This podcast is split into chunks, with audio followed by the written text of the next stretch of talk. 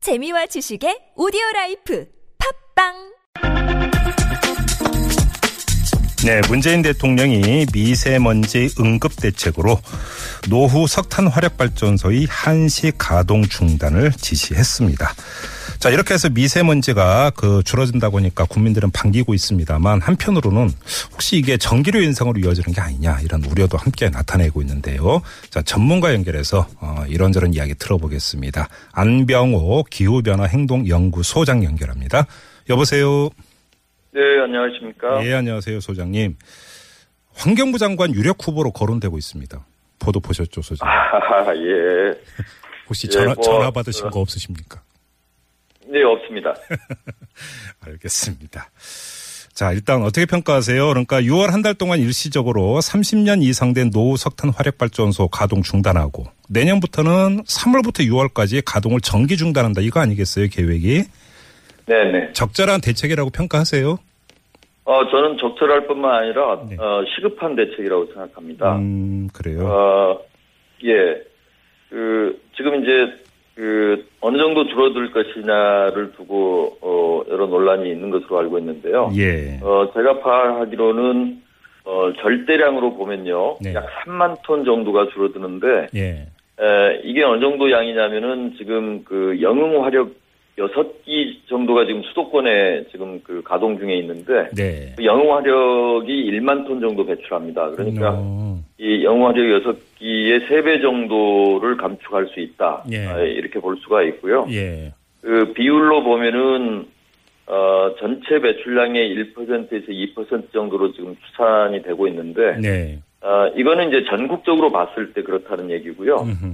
어, 미세먼지 배출에 의한 직접적인 영향권 측면에서 보면은, 예. 어, 그보다 훨씬 더 감축 효과가 더 클 수가 있습니다. 음, 아, 그래서, 어, 뭐 물론 이제 뭐 시행을 해봐야 알겠지만, 어, 제가 보기에는 상당히, 에, 우리가 기대했던 것보다 더 가시적인 효과를 낼 수도 있다, 이렇게 생각을 뭐 합니다. 사실 이제 1만 톤, 3만 톤 이렇게 수치로 말씀을 하시니까 사실 감이 좀 잘 안 와닿는데요.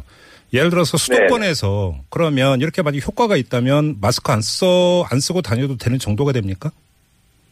아니요, 그렇게 말씀드릴 수는 없습니다. 아, 그래요? 왜냐하면, 예. 예, 예, 우리가 이제 고농도 미세먼지가 발생했을 때, 네. 또 중국, 어, 중국에서 이제 그 발생한 미세먼지 영향이 굉장히 크기 그렇죠. 때문에, 그렇죠. 네네. 예, 국내 배출원이 줄어든다 하더라도, 음. 뭐 그렇게 가시적인, 어, 효과가 금방 나타나지는 않을 것으로. 그렇죠. 근데 아무튼 뭐 그 미세먼지 정말 지긋지긋하다는 분들이 워낙 많으니까 조금이라도 줄어든다면 뭐 당연히 뭐 그건 반길 일이라고 생각을 하고요. 그런데 이게 뭐 좀 데이터가 좀 다른 것 같은데 이 중국에서 오는 미세먼지하고 국내 요인 어느 정도가 되는 겁니까 비율로 따지면?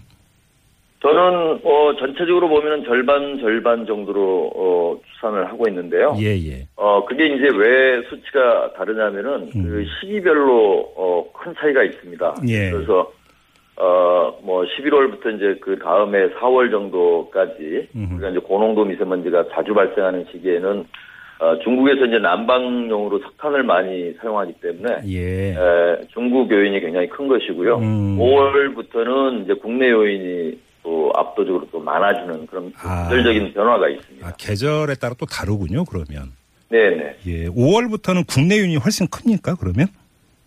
그렇습니다.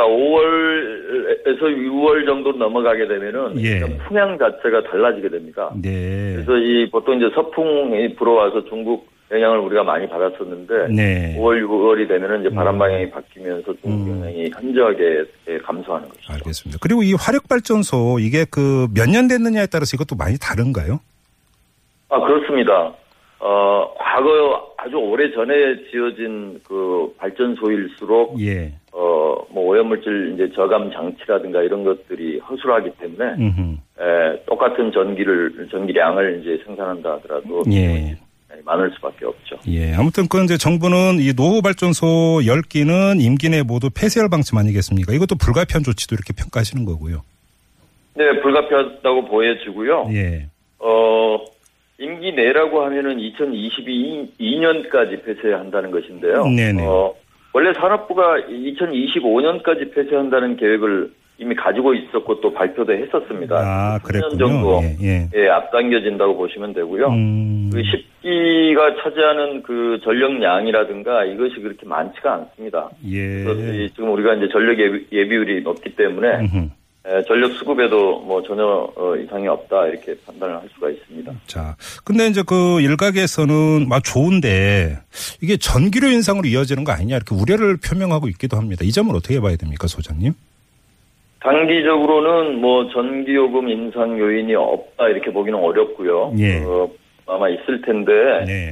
어, 지금 현재 지금 그 정부가 아, 당장 올해에 이제 6월달에 그 어, 8기 정도 중단하는 거 음. 그거 자체는 한 600억 원 정도 어, 드는 것으로 지금 그 추산이 되고 있습니다. 예. 그래서 그거는 지금 이제 한전이 많은 수익을 내고 있기 때문에 한전이 음. 자체적으로 그 요금 인상 요인을 흡수하는 것으로 어, 네. 충분히 이제 감당 가능한 것으로 판단할 수 있고요. 네. 어, 내년에 이제 3월부터 6월까지면 이제 4월 4개월 정도가 되기 때문에 그렇죠. 네. 예, 2,400억 원 정도가 될 테인데 음. 예, 그것도 지금 한전의 그 아주 높은 수익률을 생각하면 예. 어, 국민들에게 당장은 어, 전기요금 그 인상 부담이 음. 증가되지 않을 것으로 어, 생각해 볼 수 있습니다. 그러면 전기요금 인상을 우려할 필요는 없다 이렇게 봐도 되는 거예요? 지금 당장은 그렇고요. 네. 어, 이제 에, 지금 문재인 대통령께서 이제 공약하신 것들이 어, 이번에 이제 그 어, 일시적으로 네. 탄화력 발전소 셧다운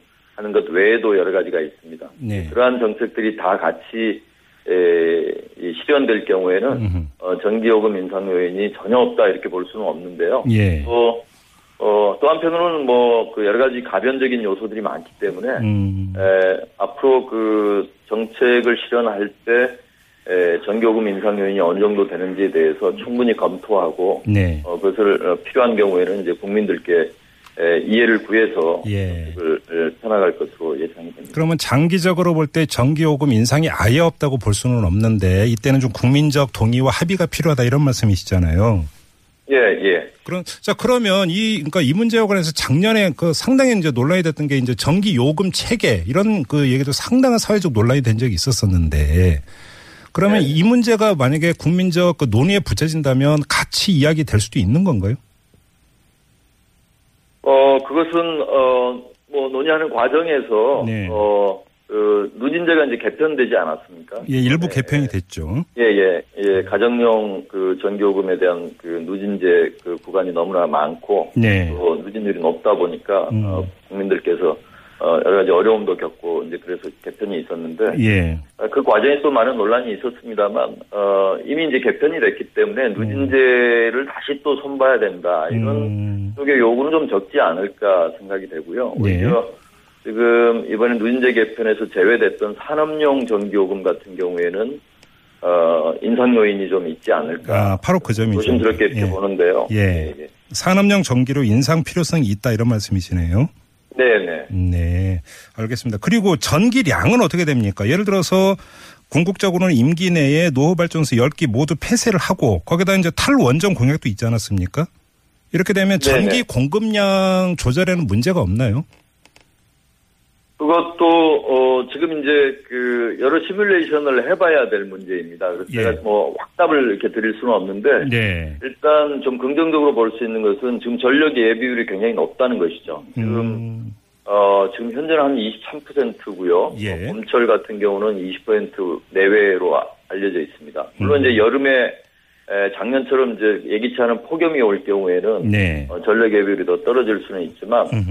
에, 우리가 어, 전, 절, 전기를 아껴 쓰는 어, 그런 사회 시스템으로 이제 바꿔 나가면서 예. 또 LNG 발전소가 이제 대체 역할을 할 수가 있는데 음. LNG 같은 경우에 이 도입 과정에서 그 도입처를 다변화할 경우에는 LNG 가격을 상당 부분 어, 낮출 수 있다는 그 견해를 네. 전문가들이 하고 있습니다. 수입 가격 말씀하시는 건가요? 그렇습니다. 예. 예. 음, 예. 그래서 어, LNG 가격이 낮아지게 되면은 네. 전기요금 인상 그 요인도 낮아질 수밖에 없는 것이죠. 아, 그럼 앞으로 만약에 발전소를 신규로 건설을 한다면 그 방향은 LNG 발전소 이렇게 이해를 하면 되는 건가요? 어, 당장은 제가 보기에는 워낙 그동안에 발전소를 많이 지었기 때문에 예. 에, 발전소를 더, 뭐, 당분간 더 지어야 되는 필요성이 있는지는 제가 잘 모르겠습니다. 아, 그래요? 아, 주- 전력 그 소비 추이를 봐가면서 네. 어, 만약에 이제 발전소가 더 필요하다 이런 판단이 들면 LNG 발전소가 우선돼야 되겠죠. 왜 이런 질문을 드렸냐면 사실은 원전 같은 경우도 계속 가동 중단 사태도 있고 이런 노후화된 원전이 그 몇 곳 있지 않습니까? 그렇습니다. 예. 예, 이런 원전은 어떻게 처리를 해야 될까요? 소장님은 어떻게 보세요? 어, 원전 같은 경우는 이제 그 수명 연장을 둘러싸고 많은 논란이 있었죠. 그렇죠. 설계 수명이 있는데 그 네. 설계 수명이 다한 원전 같은 경우에 에, 여러 가지 설비를 이제 교체하는 방식으로 해서 더, 더 가동할 수 있도록 이제 정부가 그렇게 이제 추진을 했었는데 예. 에, 거기에 대해서 많은 이제 안전성에 대한 의문이 제기됐었던 거죠. 네. 어, 그래서 지금 우리가 이제 뭐 전력이 부족한 상황이면 모르겠는데, 음. 에, 전력 예비율이 상당히 높은 그런 상황이기 때문에, 네. 에, 이 수명이, 어, 수명이 다한 원전까지 더, 어, 그 안전 문제를 감수하면서 음. 연장해서 가동할 이유가 과연 있겠는가. 네. 아, 저는 뭐 개인적으로 그런 생각을 가지고 있습니다. 만약에 그 그러면 이게 더 이상 뭐그 억지로 수명 연장할 필요가 없다면 노후 원전도 가동 중단으로 가게 되는 건데 그럼에도 불구하고 신규 발전소 건설 필요성은 없다 이렇게 보시는 거예요? 어, 이제, 이, 노원전 폐쇄 같은 경우에, 예. 설계 수명이 다 됐을 때 폐쇄한다는 것은, 아, 그것은 단계적인 폐쇄를 의미합니다. 그러니까 아. 일거에 지금 원전에 뭐 다섯 기, 열 기를 한꺼번에 가동 중단시킨다는 의미가 아니라, 예. 예를 들어서 뭐 2030년까지 음. 연차적으로 어, 시차를 두고 네. 원전을 줄여나가는 것이기 때문에, 네. 에, 예, 우리 사회가 얼마든지 감당할 수 있는 어떤 시간적인 여유와 음. 아까 말씀드린 대로 LNG 발전에 대해서 가격 문제라든가 이런 해법을 찾아나가게 되면은 예. 어, 충분히 에, 대안으로서 음. 우리가, 어, 전력 수급에는 문제가 없게 이렇게 갈 수 있다고 생각합니다. 알겠습니다. 뭐 전기 요금에 대해서 많은 분들이 관심을 갖고 있기 때문에 보충 질문 하나만 더 드릴게요. 이 문재인 대통령 선대위 환경 에너지 팀장을 맡았었던 김좌관 부산 가톨릭대 교수 같은 경우는 2030년까지 에너지 분야 공약이 계획대로 이행되면 전기 요금이 지금보다 25% 안팎 오른다. 이렇게 말한 바가 있었거든요. 이 점은 어떻게 받아들여야 네네. 되는 겁니까?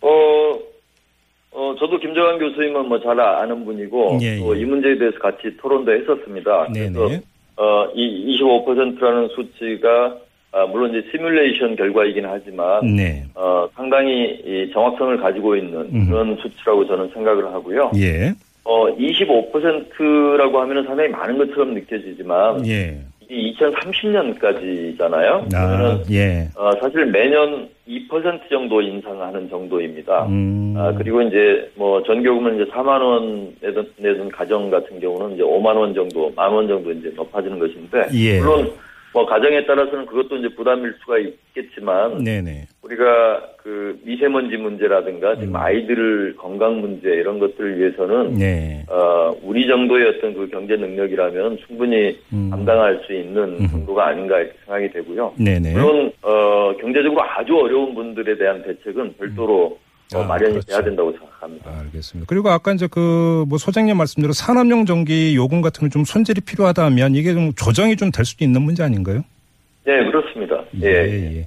알겠습니다. 마무리하기 전에 오늘 나온 뉴스가 하나 있었는데요. 저 화력발전소 얘기로 시작을 했으니까 안 여쭤볼 수가 없는데 지금 한국기계연구원이 이 화력발전소에서 내뿜는 미세먼지를 90%까지 줄일 수 있는 기술을 개발했다. 이런 뉴스가 오늘 나왔습니다. 이걸 어떻게 받아들여야 되는 걸까요, 소장님? 어, 일단 뭐 좋은 소식이라고 생각합니다. 예. 물론 어, 이제 실험실 수준에서 이 실증된 그런 기술이 음흠. 어, 실제로 이제 발전소에 이제 적용이 됐을 때 그 예. 정도의 효과를 가져올 수 있는가 하는 부분은 또 어, 우리가 또 지켜봐야 될 문제이지만 음. 예. 어떻든 그 석탄화력발전소의 집진 문제는 집진 기술은 원래 우리나라가 상당히 높은 수준으로 음. 갖고 있었던 것인데 예. 에, 그 분야에서 다시 한번 또 획기적인 어떤 기술을 뭐 개발했다면 음흠. 음. 어, 우리가 상당히 그 환영해야 될 만한 그런 일이 아닌가 생각이 됩니다. 뭐 이런 기술 개발 지금 뉴스에 따르면 6개월 뒤에 상업화를 목표로 하고 있다 이런 뉴스도 이제 같이 들어와 있는데 네. 설령 그런다 하더라도 화력 발전소를 점차적으로 줄여나가는 이 큰 방향은 바뀔 수 없다 이렇게 보시는 거죠. 어, 저는 그렇다고 생각합니다. 왜냐하면 예, 예. 우리가 미세먼지 문제만이 아니라 어, 네. 기후 변화와 관련해서는 파리 협정이 타결이 되면서 우리가 21세기 후반부에는 화석연료를 완전히 다 퇴출하는 그렇- 방향으로 지금 세계가 그렇죠. 움직이고 예. 음, 알겠습니다. 자, 말씀 여기까지 들을게요. 고맙습니다, 소장님. 네, 감사합니다. 네, 지금까지 안병호 기후변화행동연구소장이었고요.